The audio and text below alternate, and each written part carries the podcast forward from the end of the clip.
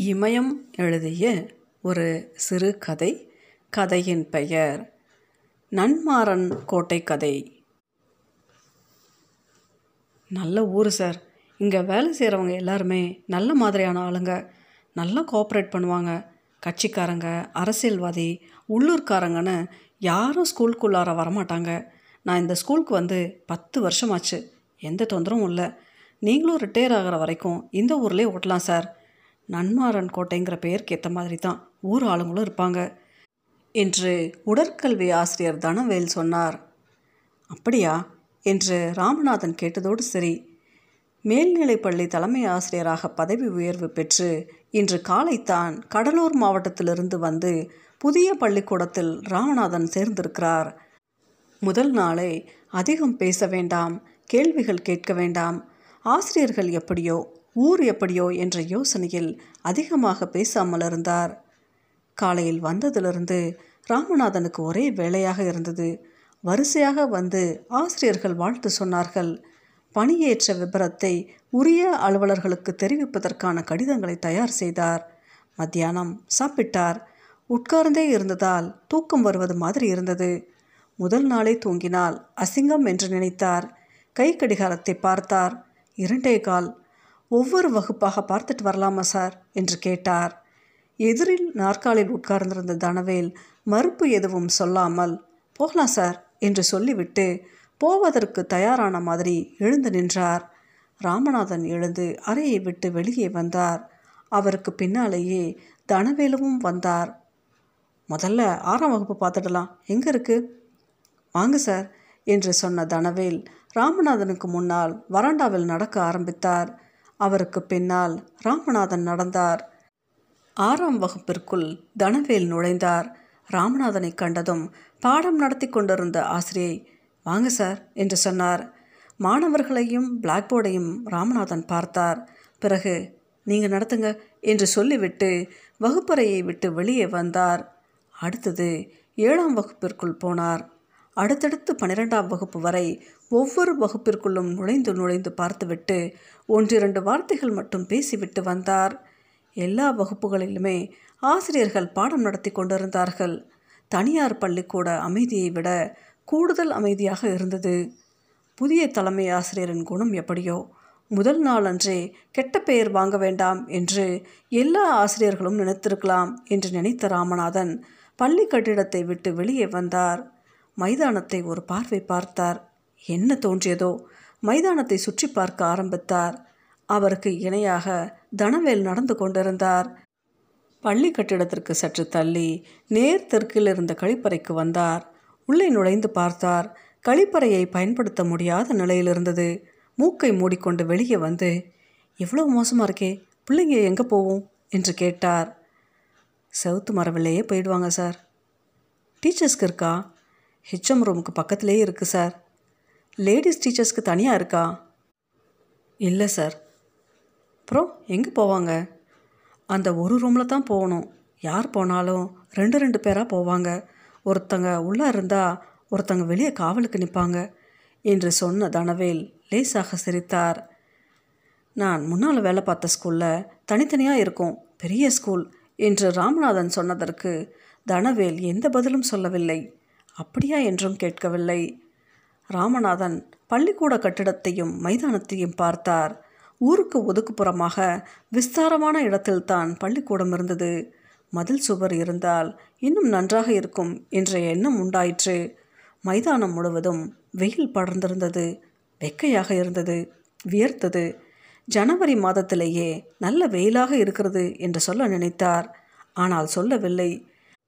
தனவேல் எப்படிப்பட்டால் முதல் நாளே அதிகமாக பேசி வம்பில் மாட்டிக்கொள்ள வேண்டாம் என்ற தயக்கம் ராமநாதனுக்கு இருந்தது போலவே தனவேலுக்கும் இருந்தது. பக்கத்தில் இருந்த வேப்ப மரத்தை பார்த்ததும் வாங்க நிழலுக்கு போவோம் என்று ராமநாதன் சொன்னார். இருவரும் நடந்து வேப்ப மர நிழலுக்கு வந்தனர். சுற்றுமுற்றும் பார்த்தார் ராமநாதன். சாலையிலிருந்து பள்ளிக்கு வரும் வழியை பார்த்தார். பூண்டு செடிகள் மண்டி கிடந்தது. அதை பிடுங்க சொல்ல வேண்டும் என்று நினைத்தார். அதே மாதிரி மைதானம் முழுவதும் ஆங்காங்கே நின்று கொண்டிருந்த பூண்டு செடிகளையும் பிடுங்க சொல்ல வேண்டும் என்று நினைத்தார். இன்றைக்கே சொன்னால் அதிகாரம் செய்கிறார் என்றாகிவிடும் என்ற பயத்தில் நாளைக்கு பார்த்து கொள்ளலாம் என்று நினைத்தார். அப்போது தான் மனதில் தோன்றிய மாதிரி ஏஎச்எம் எப்படி? என்று கேட்டார். நல்ல மாதிரியான ஆளு சார். அவரால் எந்த தொந்தரவும் வராது. அப்படியா? என்று கேட்டதோடு சரி அடுத்த கேள்வியை ராமநாதன் கேட்கவில்லை. தனவேலுவும் தானாக எதுவும் சொல்லவில்லை. இருவரும் சிறிது நேரம் பேசாமல் மைதானத்தை பார்த்தவாறு நின்று கொண்டிருந்தனர். நீங்கள் ட்ரெஷரிக்கு போய் உங்களோட ப்ரொமோஷன் ஆர்டர் காப்பியை கொடுக்கணும். மாதிரி கையெழுத்து போடணும் சார். இன்றைக்கி முடியாது. நாளை காலையில் போகலாம்னு இருக்கேன். இங்கே எங்கே ட்ரெஷரி இருக்குது ஒரத்த நாடு சார். வாங்க போய் ட்ரெஷரிக்கான தபாலை ரெடி பண்ணலாம் என்று சொல்லிவிட்டு ராமநாதன் நடக்க ஆரம்பித்தார். அவருடன் தனவேலுவும் நடந்தார். தன்னுடைய அறைக்கு வந்து நாற்காலியில் உட்கார்ந்தார். கிளார்க்கை கொஞ்சம் கூப்பிடுங்க சார் என்று ராமநாதன் சொன்னார். எழுந்து சென்ற தனவேல் பக்கத்து அறையில் இருந்த கிளார்க்கை அழைத்து கொண்டு வந்தார். நான் நாளைக்கு ட்ரெஷரிக்கு போகலாம்னு இருக்கேன். அதுக்கான தபால்களை ரெடி பண்ண முடியுமா சார்? என்று ராமநாதன் கேட்டார். ரெடி பண்ணி கொடுக்குறேன் சார் என்று சொன்ன வேகத்திலேயே கிளார்க் தன்னுடைய அறைக்கு சென்று விட்டார். தனவேல் நின்று கொண்டிருந்தார். அவரிடம் ராமநாதன் எதுவும் பேசாததால் நீங்கள் கொஞ்சம் ரெஸ்ட் எடுங்க அப்புறமா வரேன் சார் என்று சொல்லிவிட்டு வெளியே போனார். வெளியே போன சிறிது நேரத்திலேயே உள்ளே வந்து உங்களை ஒரு அம்மா பார்க்கணும்னு வந்திருக்காங்க சார் என்று சொன்னார். என்னையா? என்று சந்தேகப்பட்டது மாதிரி ராமநாதன் கேட்டார். ஆமாம் சார் பசங்க பிரச்சனையாக இருந்தால் நீங்களே என்ன ஏதுன்னு விசாரித்து அனுப்பிடுங்க. இந்த ஸ்கூலை பற்றி எனக்கு ஒன்றும் தெரியாதே என்று சொன்னார்.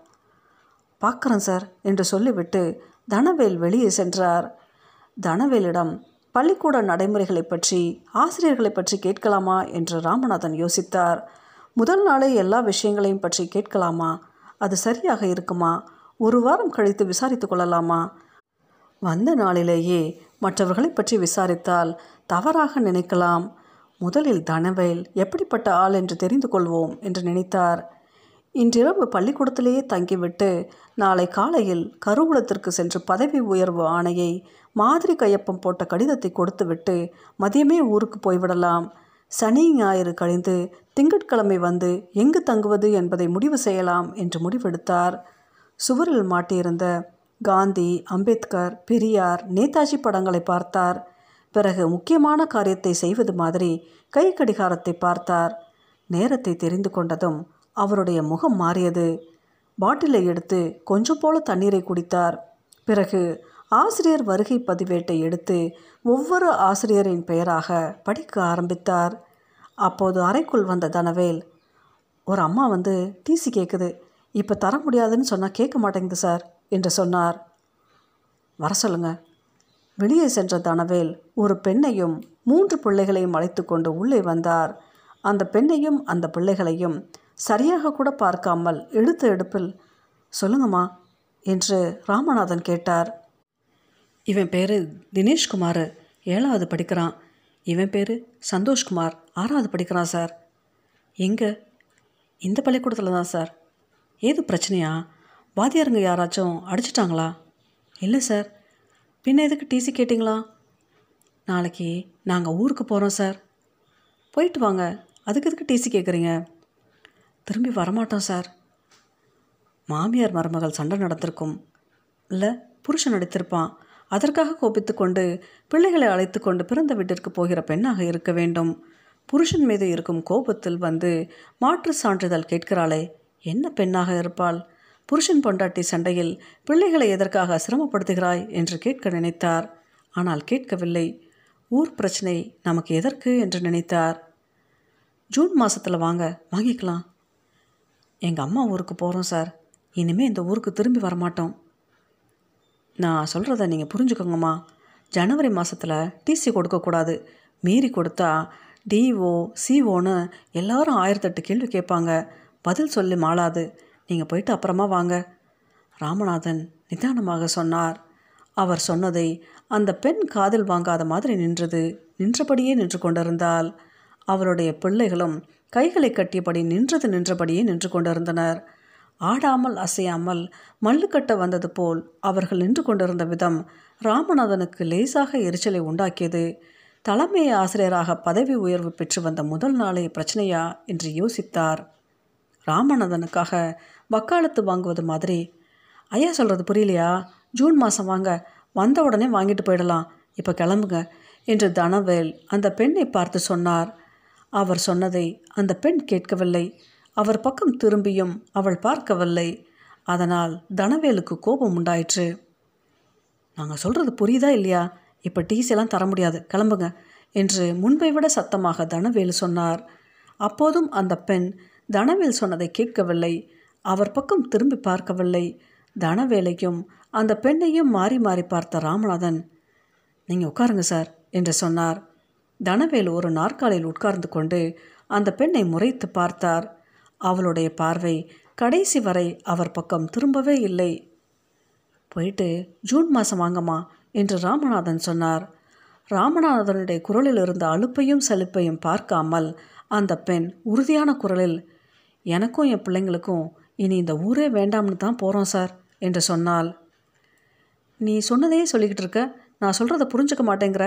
இந்த சமயத்தில் நான் டிசி கொடுக்கக்கூடாது மீறி கொடுத்தாலும் அதை எடுத்துக்கிட்டு போய் எந்த பள்ளிக்கூடத்துலையும் சேரவும் முடியாது. ஐஏஎஸ் ஐபிஎஸ் நீதிபதியோட பிள்ளைங்க மட்டும்தான் சேர்ப்பாங்க. புரியுதாமா என்று ராமநாதன் சொன்ன சமாதானத்தை அந்த பெண் ஏற்றுக்கொண்ட மாதிரி தெரியவில்லை. அதனால் திமிர் பிடித்த பெண்ணாக இருப்பாளோ என்று நினைத்தார். அப்போது டைப் செய்திருந்த இரண்டு காகிதங்களை கொண்டு வந்த கிளார்க் ராமநாதன் முன் வைத்தார். அந்த இரண்டு காகிதங்களையும் எடுத்து அவர் கவனமாக படித்தார்.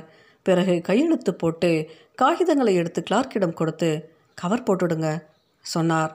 காகிதங்களை எடுத்துக்கொண்டு கிளார்க் வெளியே போனார். எதிரில் நின்று கொண்டிருந்த பெண்ணையும் மூன்று பிள்ளைகளையும் ராமநாதன் எரிச்சலுடன் பார்த்தார். முதல் நாளிலேயே என்ன சனியனாக இருக்கிறது? என்று நினைத்தார். அவர்கள் மீது கோபம் உண்டாயிற்று. கோபத்தை வெளியே காட்டிக்கொள்ளாமல் நின்றுக்கிட்டே இருந்து என்னை சங்கடப்படுத்தாதீங்க. போயிட்டு ஜூன் மாதம் வாங்கம்மா என்று சொன்னார். முன்பிருந்ததை விட இப்போது அவருக்கு பொறுமை குறைந்து விட்டது என்பதை அவருடைய குரலே காட்டி கொடுத்தது. ராமநாதன் சொன்னதற்கு சம்மதம் இல்லாமல் அந்த பெண் சொன்னால் இந்த ஊரில் இருக்க பயமாக இருக்குது சார். அதனால தான் கேட்குறேன் இந்த ஊரில் இருக்கிறதுக்கு என்னம்மா பயம்? நல்ல நகைச்சுவையை சொல்லிவிட்டது போல் ராமநாதன் சிரித்தார். இந்த ஊரில் இருந்தால் எங்களை கொண்டுடுவாங்க சார். என்னம்மா சொல்கிற என்று கேட்ட ராமநாதன் குழப்பத்துடன் தனவேலுவை பார்த்தார். அவர் தனக்கும் இதற்கும் எந்த சம்பந்தமும் இல்லை என்பது போல உட்கார்ந்திருந்தார். புருஷன் பண்டாட்டி சண்டையா? என்று ராமநாதன் கேட்ட கேள்விக்கு அந்த பெண் பதில் சொல்லவில்லை. அவளுக்கு வலப்பக்கமாக கைகளை கட்டி நின்று கொண்டிருந்த சந்தோஷ்குமார் தான் பதில் சொன்னான். எங்கள் அப்பாவை சுளுக்கியால் குத்தி கொண்டுட்டாங்க சார். என்னப்பா சொல்கிற என்று ஆச்சரியத்துடன் கேட்டார் அவருடைய முகமும் குரலும் மாறிவிட்டது. பையன் சொல்வது உண்மையா என்று கேட்பது மாதிரி அந்த பெண்ணையும் பார்த்தார். அவளுடைய முகத்திலிருந்து எதையும் அறிந்து கொள்ள முடியவில்லை. அவளுடைய முகத்திலிருந்த இறுக்கத்தை களைப்பை அப்போது தான் பார்த்தார். கழுத்தில் தாலி இல்லை. சாதாரண மணி கூட இல்லை. கைகளில் ரப்பர் வளையல் கூட இல்லை. பெரிய சுமையை தூக்கி கொண்டிருப்பது போல நின்று கொண்டிருந்தால் மறுநொடியே பையனை பார்த்தார். பையனுக்கு மொட்டையடிக்கப்பட்டு பத்திருபது நாள் தான் ஆகியிருக்க வேண்டும். புதிதாக முளைத்த முடி முள் முள்ளாக நின்று கொண்டிருந்தது. பக்கத்தில் நின்று கொண்டிருந்த தினேஷ்குமாரின் தலையும் அப்படித்தான் இருந்தது. ஏழெட்டு வயது மதிக்கத்தக்க பெண் பிள்ளையை பார்த்தார். அந்த பிள்ளை தன்னையே வைத்த கண் வாங்காமல் பார்த்து கொண்டிருப்பதை அப்போது தான் பார்த்தார். அந்த பெண்ணினுடைய முகத்தில் மட்டுமல்ல அந்த பிள்ளைகளுடைய முகத்திலும் உயிர் பிள்ளை மீண்டும் ஒவ்வொரு முகமாக பார்த்தார். நெடுநெடுவென்று உயரமாக இருந்தால் நல்ல கருப்பாக இருந்தால் கிளிப்பச்சை நிறத்தில் சேலை கட்டியிருந்தால் முப்பத்தைந்து வயது தாண்டி இருக்காது ஆனால் அறுபது எழுபது வயது கிழவியினுடைய முகம் போன்றிருந்தது. சதை என்று அவளுடைய உடம்பில் எங்கேயும் இல்லை. வந்ததிலிருந்து நட்டு வைத்த இரும்பு கம்பி மாதிரி எப்படி ஒரே இடத்தில் நின்று கொண்டிருக்கிறாள்? அவள் மட்டுமல்ல மூன்று பிள்ளைகளுமே கை கால்களை அசைக்காமல் இந்த பக்கம் அந்த பக்கம் என்று பார்க்காமல் கால் மாற்றி கூட நிற்காமல் கட்டிய கைகளை கூட பிரிக்காமல் ஆடாமல் அசையாமல் கழுத்தை கூட திருப்பாமல் எப்படி ஒரே இடத்தில் நின்று கொண்டிருக்கின்றன. அவர்களுடைய முகத்தில் குழந்தைகளுக்கான அடையாளம் என்று எதுவும் இல்லை. மீண்டும் அந்த பெண்ணையும் பிள்ளைகளையும் பார்த்தார். எதா இருந்தாலும் இப்போ டிசி தர முடியாது. போயிட்டு வாங்க. ஐயாவை தொந்தரவு பண்ணாமல் கிளம்புங்க. உங்கள் குடும்ப கதை பள்ளிக்கூடத்துக்கு அவசியமில்லாதது என்று தனவேல் கராராக சொன்னார். அவர் சொன்னதை பொருட்படுத்தாத மாதிரி ராமநாதனை பார்த்து தீர்மானமான குரலில் அந்த பெண் சொன்னால் நாங்கள் உசுரோடு இருக்கணும்னா டிசியை தாங்க சார். அந்த பெண்ணினுடைய பேச்சு திமிர்த்தனம் கொண்ட பெண்ணினுடைய பேச்சு மாதிரி இருந்தது. ஆனால் அவளுடைய தோற்றமும் அவள் நின்று கொண்டிருந்த விதமும் வேறாக இருந்தது. அவளை எப்படி புரிந்து கொள்வது என்று ராமநாதன் குழம்பினார். ஆகஸ்ட் மாதம் வரவேண்டிய ப்ரமோஷன் கோர்ட்டு வழக்குன்னு போய் ஆர்டர் வாங்கிட்டு வந்து இன்றைக்கி தான் ஜாயின் பண்ணியிருக்கேன். இந்த பள்ளிக்கூடத்தோட நிலமை எனக்கு தெரியாது. நான் விசாரிச்சுட்டு சொல்கிறேன் நீங்கள் போயிட்டு வாங்கம்மா. பிள்ளைங்களை அழைச்சிக்கிட்டு எதுக்கு வந்தீங்க? என்று ராமநாதன் கேட்டார். அந்த பெண் சீக்கிரம் வெளியே போனால் போதும் என்று நினைத்தார். ஆனால் அந்த பெண்ணும் பிள்ளைகளும் வெளியே போகிற மாதிரி தெரியவில்லை. அதனால் ராமநாதன் கேட்டார். எப்படி ஆச்சு? வருஷா வருஷம் நடக்கிற மாதிரி தான். இந்த வருஷமும் மாட்டுப்பொங்கல் அன்னைக்கு மாட்டுக்கு ஓட்டப்பந்தயம் வச்சாங்க. பந்தயத்தில் எங்கள் மாடு ஜெயிச்சிடுச்சு. அதனால் மாட்டையும் என் புருஷனையும் சுளுக்கியாலே குத்தி கொண்டுட்டாங்க ராமநாதன் எதுவும் பேசவில்லை. பேச வேண்டும் என்றும் தோன்றவில்லை. அந்த பெண்ணையே பார்த்து கொண்டிருந்தார். நேற்று தான் கரும காரியம் முடிஞ்சுது. இன்னைக்கு சாயங்காலம் எங்கள் அம்மா ஊருக்கு போகிறோம் ராமநாதனுக்கு தூக்கி வாரி போட்டது அந்த பெண் சொல்வது உண்மையா என்று கேட்பது மாதிரி தனவேலை பார்த்தார். ராமநாதன் எதற்காக தன்னை பார்க்கிறார் என்பதை புரிந்து கொண்டது மாதிரி வருஷா வருஷம் நடக்கிறது தான் சார் என்று சொன்னார். முன்பை விட இப்போது தான் ராமநாதனுக்கு கூடுதல் அதிர்ச்சியும் திகிலும் ஏற்பட்டது. பிறருக்கு கேட்டுவிடப் போகிறது என்ற பயத்தில் கேட்பது போல ஓட்டப்பந்தயத்தில் மாடு ஜெயிக்கிறதுக்கும் மனுஷனை வெட்டுறதுக்கும் என்ன சம்பந்தம்? என்று கேட்டார். அதற்கு தனவேல் பதில் சொல்லவில்லை. அந்த பெண் தான் சொன்னால் மாட்டை வளர்த்தது அவர் தானே மாடு அவரோடது தானே? ஊரே கூடி தானே பந்தயம் வச்சுருப்பாங்க. எங்கள் மாடு ஜெயிக்கும்னு யாரும் எதிர்பார்க்கல? அதுதான் பிரச்சனை. பந்தயத்தில் யார் மாடு ஜெயித்தா என்ன? அதுக்கு தானே போட்டி நடத்தியிருப்பாங்க. நாங்கள் காலனிக்காரங்க. எங்கள் மாடு காலனி மாடு. ராமநாதனுக்கு விஷயம் புரிந்த மாதிரி இருந்தது. ஆனாலும் குழப்பமாக இருந்தது. பந்தயம் எங்கே நடந்துச்சு? மேலாயி அம்மன் கோவில் முன்னால். அது எங்கே இருக்குது அவங்க தெருவில். நீங்கள் அந்த தெருவில் இல்லையா? நாங்கள் காலனி. இத்தனை வருஷமாக யாரோட மாடு ஜெயிச்சது? அவங்க மாடு. இத்தனை வருஷமாக உங்கள் மாடு போட்டியில் கலந்துக்கலையா? இதுதான் ஃபஸ்ட்டு வருஷம். அவங்க தான் கூப்பிட்டாங்க. ஜெயிக்கணும்னு போல. வெடி போட்டதில் கிராச்சிக்கிட்டு ஓடி போய் கோட்டை தாண்டி பிடிச்சி. மாட்டுக்கு ஜெயிக்கணும்னா தெரியும் என்று யாரிடம் என்றில்லாமல் பொதுவாக கேட்டார் ராமநாதன். அதற்கு தனவேலுவும் பதில் சொல்லவில்லை. அந்த பெண்ணும் பதில் சொல்லவில்லை.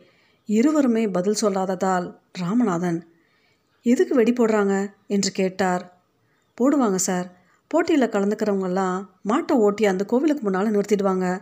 ரெண்டு பரலாங் தூரத்துக்கு அடப்பு மாதிரி ரெண்டு பக்கமும் படலை கட்டிடுவாங்க.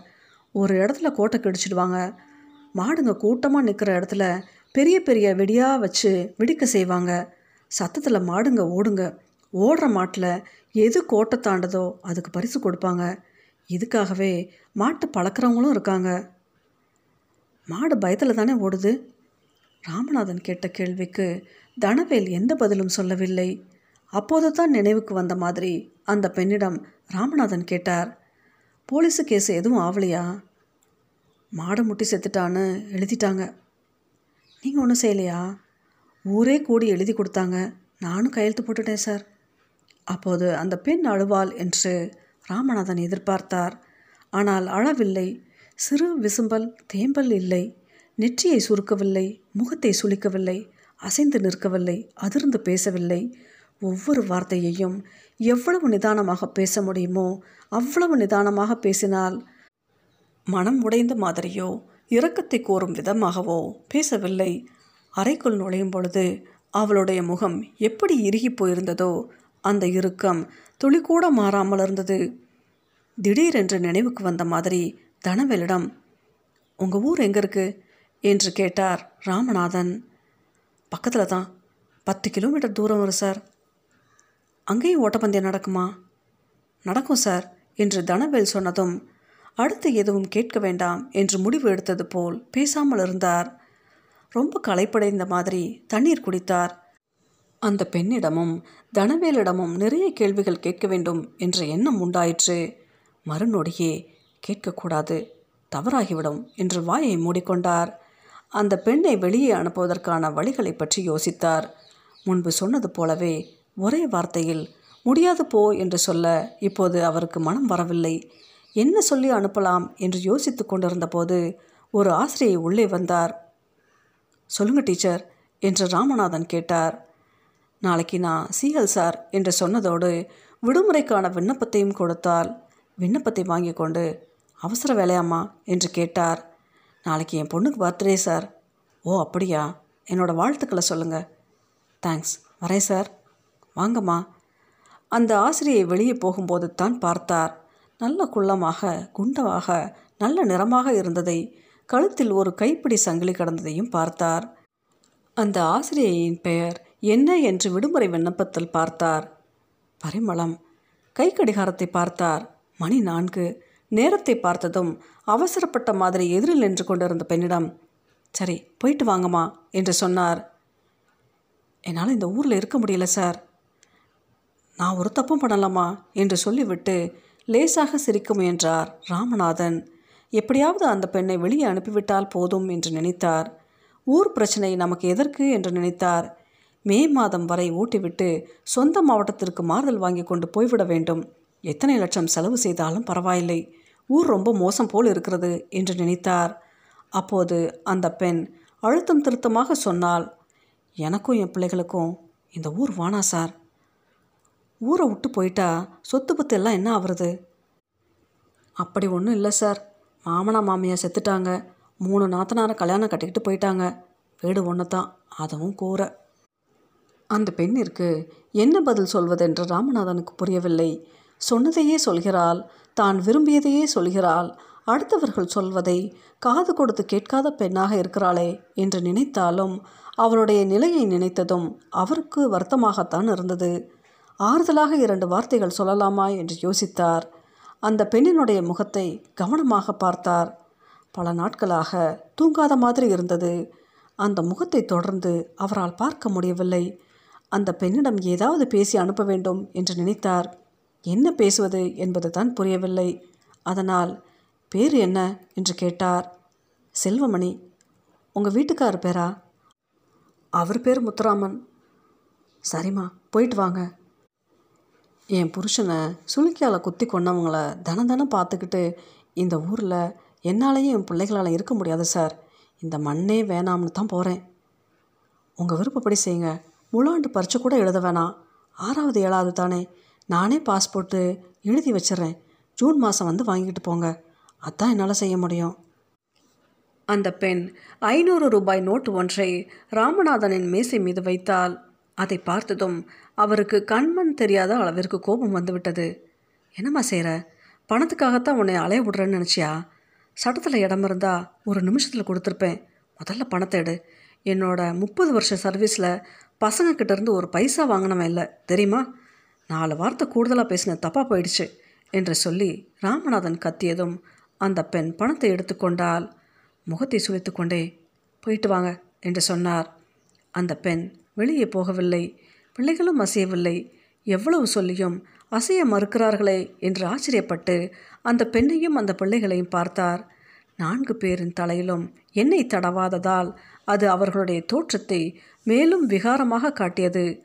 அதனால் மனம் மாறிய ராமநாதன் நானும் மனுஷன்தான். செய்ய முடிஞ்சா செய்ய மாட்டேனா? என்று தனக்குத்தானே சொல்லிக்கொள்வது மாதிரி சொன்னார். மாட்டை கொன்னதோடு விட்டுருக்கலாம். உன் மாடு எப்படி ஜெயிக்கலாம்னு கேட்டு கேட்டு ஊரே கூடி சுளுக்கியால் குத்துனதை நான் என் ரெண்டு கண்ணாலே பார்த்தேன் சார். என் மூணு பிள்ளைகளும் பார்த்துச்சு. அந்த பேச்சை விடுமா? அதுக்கும் பள்ளிக்கூடத்துக்கும் சம்மந்தம் இல்லை. பணத்தை ஒரு நாள் வீட்டில் போட்டு எடுக்க கூட விடலை. ஆசை தீர பணத்தை கட்டி பிடிச்சி அழுதுருப்பேன். உடனே பணத்தை எடுத்து கொடுத்து சொல்லிட்டாங்க. கேட்குறதுக்கு கஷ்டமாக இருக்குது ரெண்டாயிரத்தி பதிமூணுலேயும் தமிழ்நாட்டில் இப்படி நடக்குதுன்னு சொன்னால் உலகத்திலேயே யாருமே நம்ப மாட்டாங்க.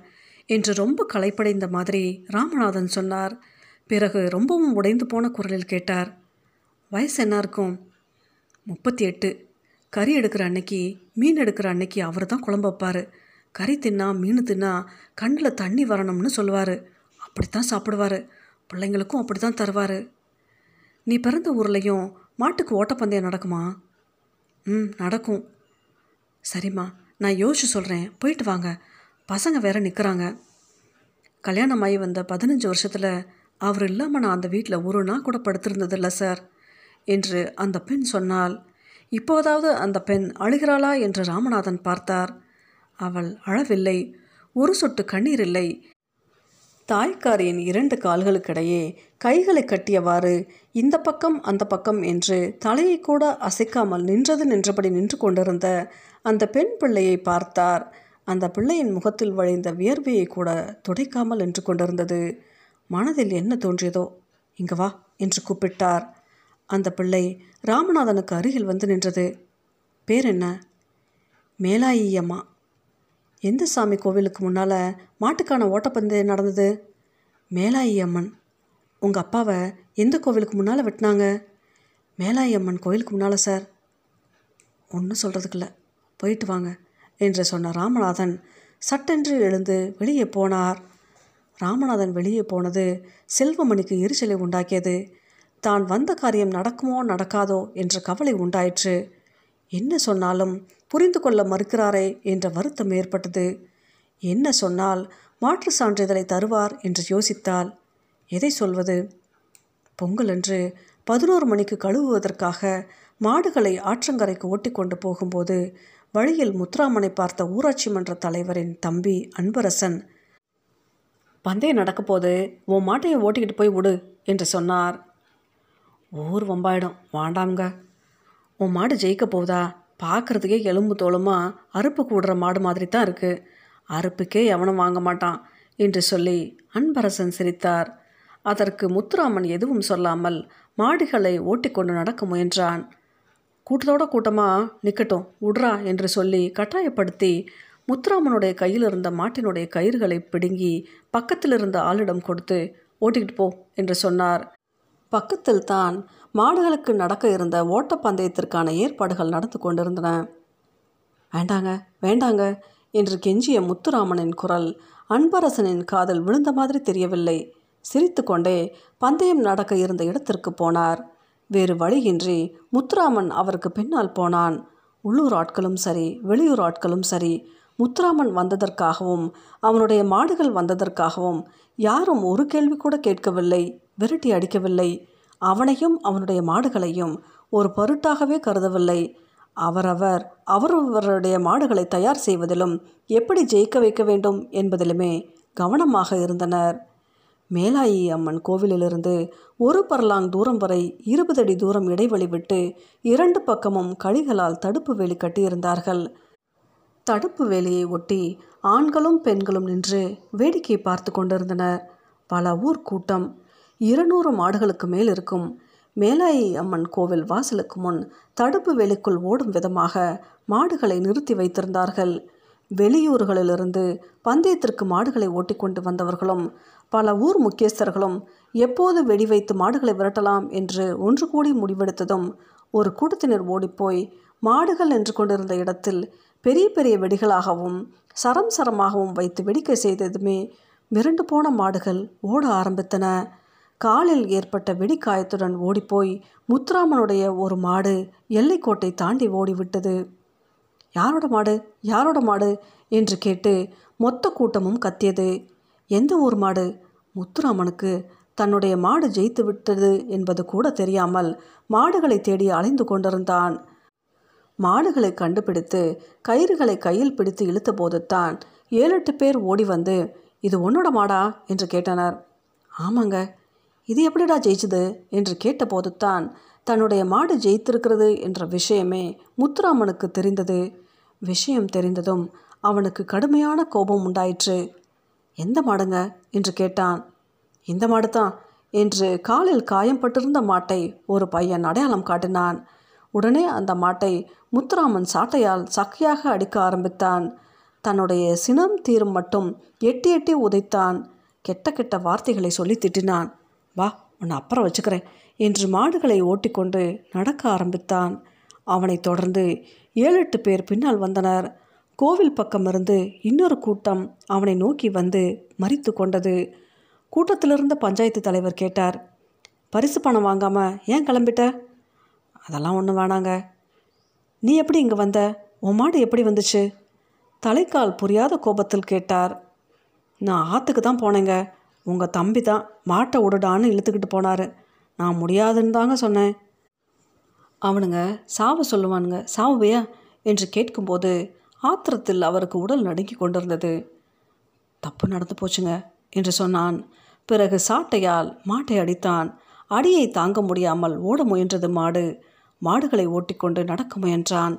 நடக்க விடாமல் அவனையும் மாடுகளை மறித்து கொண்டு நின்றது கூட்டம். பத்து ஊர் மாடு ஓடுற பந்தயத்தில் உன்னோட மாடு ஜெயிச்சிச்சுன்னு சொல்ல முடியுமா? நீ ஜெயிக்கவா நாங்கள் பந்தயம் நடத்தினோம் ஆத்திரத்தில் கத்தினார் தலைவர். தப்பு நடந்து போச்சுங்க. வேணும்னு செய்யலை. ஊர் நடைமுறை எனக்கு தெரியாதுங்கள இப்போவே நேராக ஓட்டிக்கிட்டு போய் அறுப்புக்காரங்கிட்ட தள்ளி விட்டுட்டு வந்துடுறேன். பணிவுடன் சொன்னான் முத்துராமன். அவனுடைய பேச்சை கேட்கும் நிலையில் அந்த இடத்தில் யாருமில்லை. நீ மாட்டை வித்துட்டாப்ல? இன்னைக்கு பத்து ஊர்க்காரன் முன்னாடி பட்ட அசிங்கம் போயிடுமா? கோபமாக கேட்டார் தலைவர். நேரமாக நேரமாக அவருடைய குரலிலும் முகத்திலும் வேகம் கூடிக்கொண்டிருந்தது. சுற்றி இருந்தவர்களும் கோபமாக கத்தி கொண்டிருந்தனர். அதில் ஒரு ஆள். நாம் எல்லாம் என்ன மாடடா வளர்த்தோம்? அதையெல்லாம் அறுத்து போட்டால் என்ன? என்று கேட்டான். ஓட்டப்பந்தயத்தில் ஜெயிக்காத தங்களுடைய மாடுகளை கெட்ட வார்த்தை சொல்லி பச்சை பச்சையாக திட்ட ஆரம்பித்தனர்.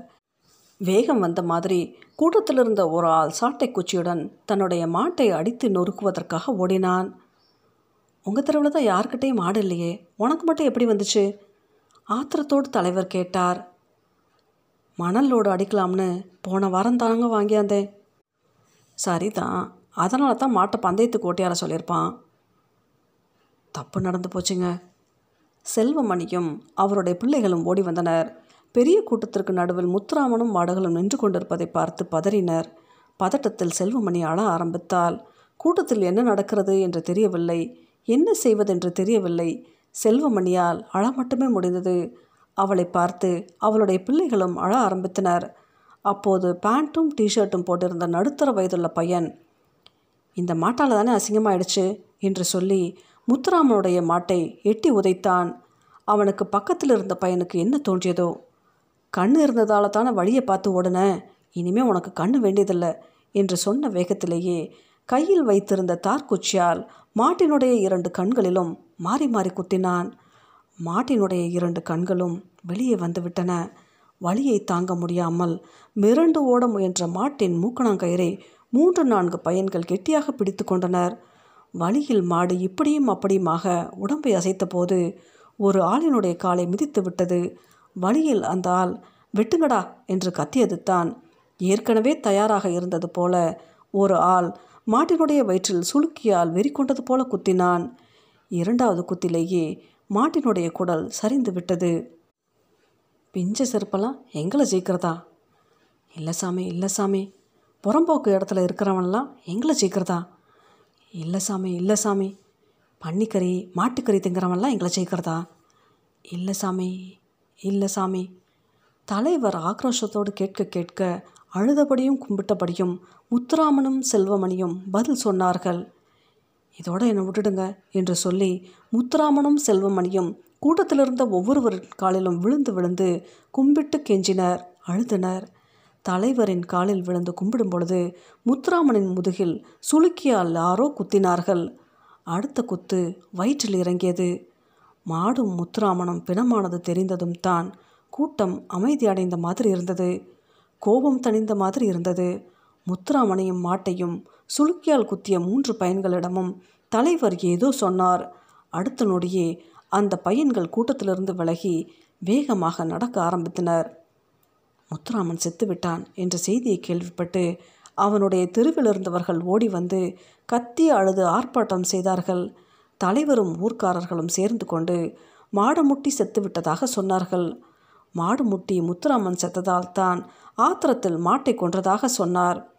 பொய் என்று சொல்லி கத்திய செல்வமணியின் வாயில் அன்பரசன் ஓங்கி அடுத்து உசுறு வேணுமா வேணாமா? என்று கேட்டார். மொத்த ஊரும் அதே கேள்வியைத்தான் அவரிடம் கேட்டது. மாடு முட்டி தான் செத்தான். பணத்தை எடுத்துகிட்டு போங்க என்று தலைவர் சொன்னார். முடியாது என்று முத்துராமனுடைய தெருக்காரர்கள் சொன்னதும் தலைவருக்கும் ஊர்க்காரர்களுக்கும் கோபம் வந்துவிட்டது.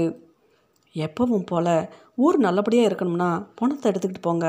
முடியாதுன்னா விவகாரம் பெருசாகிடும் உங்கள் நல்லதுக்கு தான் சொல்கிறேன் நாங்கள் வேணும் ஊர் வேணும்னா நாங்கள் சொல்கிறத செய்யுங்க என்று தலைவர் சொன்னார். ஊரும் அதையே சொன்னது. செல்வமணியும் அவளுடைய தெருக்காரர்களும் முடியாதுங்க என்று சொன்னபோது சட்டென்று உங்கள் தெரு இருக்கணுமா வேணாமா என்று ஒரே வார்த்தையாக தலைவர் கேட்டார். அதையே அந்த இடத்தில் இருந்த கூட்டமும் கேட்டது.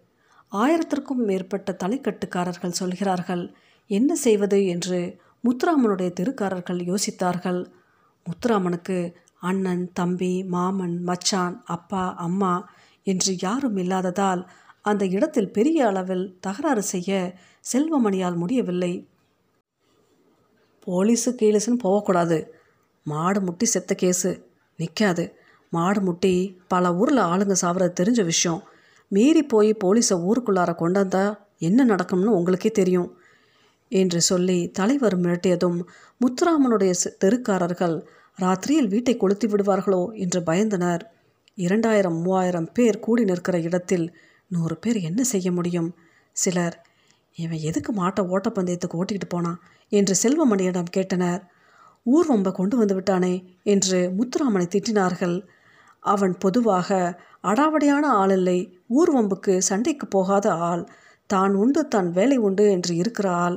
பந்தயத்திற்கு தானாக மாடுகளை ஓட்டி கொண்டு போயிருக்க மாட்டான் என்று எல்லோருக்கும் தெரியும். ஆனாலும் பந்தயத்திற்கு போனது தவறு என்று சொன்னார்கள்.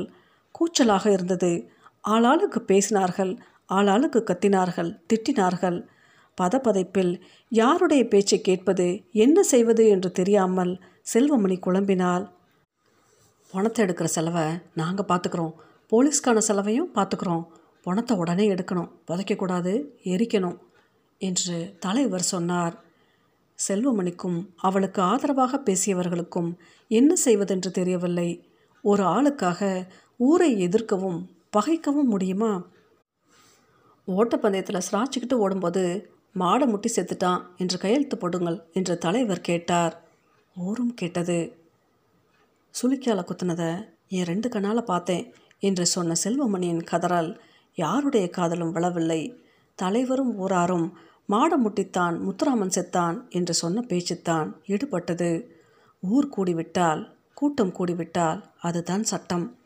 யாருக்கும் தெரியாமல் போலீஸுக்கு போகலாமா என்ற எண்ணம் செல்வமணிக்கு உண்டானது. போலீஸுக்கு போகலாம் கேஸ் கொடுக்கலாம் சாட்சி சொல்ல யார் வருவார்கள் என்ற கேள்வி எழுந்தது. சாமி ஊர்வலத்தின் போது கும்பிடத்திற்காக நான்கு வருஷத்திற்கு முன்பு ஜெயலட்சுமியினுடைய கண்களை பிடுங்கிய ஓர் தேர் வடத்தை தொட்டுவிட்டால் என்று ஒன்பது வயது பிள்ளை என்று கூட பார்க்காமல் இரண்டு வருஷத்திற்கு முன்பு ரோசியின் கையில் தீயை வைத்து கொளுத்திய ஊர். அப்படிப்பட்ட ஊரை எதிர்த்து கொண்டு போலீஸுக்கு போக முடியுமா? போனாலும் ஜெயிக்க முடியுமா? ஊரை பகைத்து கொண்டு போலீஸுக்கு போனதற்காக இரவில் வீட்டை கொளுத்தலாம். தனியாக மாட்டிக்கொண்டால் மானபங்கம் செய்யலாம். வீட்டை கொளுத்தினால் நான்கு உயிர் போகும். மானபங்கம் நடக்கும். எல்லாவற்றையும் தாங்கிக் கொண்டு போலீஸுக்கு போகலாம் என்றால் தனக்கென்று யார் இருக்கிறார்கள்? தனக்கும் அண்ணன் தம்பிகள் இல்லை. முத்துராமனுக்கும் அண்ணன் தம்பிகள் என்று யாரும் இல்லை. முத்துராமனுக்காக யார் சண்டை போடுவார்கள்? சண்டை போட்டாலும் எத்தனை நாள் போடுவார்கள்?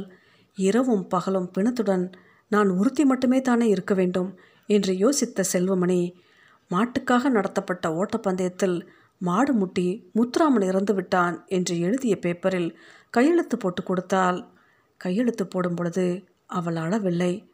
அவளுடைய கைகள் நடுங்கவில்லை. நடந்த முழு கதையையும் சொன்னாலாவது மாற்று சான்றிதழை தருவாரா? என்று யோசித்தால் மாற்று சான்றிதழை வாங்காமல் இந்த இடத்தை விட்டு போகக்கூடாது என்பது மாதிரி செல்வமணியும் அவளுடைய பிள்ளைகளும் நின்ற இடத்திலேயே நின்று கொண்டிருந்தனர். ராமநாதன் உள்ளே வந்த வேகத்திலேயே கிளம்புங்கம்மா மணி ஆயிடுச்சு என்று கடுகடுப்பாக சொன்னார். ஒரு உசுறு போயிருச்சு. இந்த மூணு பிள்ளைங்களோட உசுராவது எனக்கு வேணும். அதுக்காவது டிசியை தாங்க சார் என்று சொல்லிவிட்டு கையெடுத்து கும்பிட்டாள். அப்போது தான் அவருடைய கண்களிலிருந்து சரம் சரமாக கண்ணீர் வடிந்தது. இந்த சிறுகதை ரெண்டாயிரத்தி பதினேழில் ஆனந்த விகடனில் வெளியான ஒரு சிறுகதை. கதையின் பெயர் நன்மாறன் கோட்டை கதை எழுதியவர் இமயம்.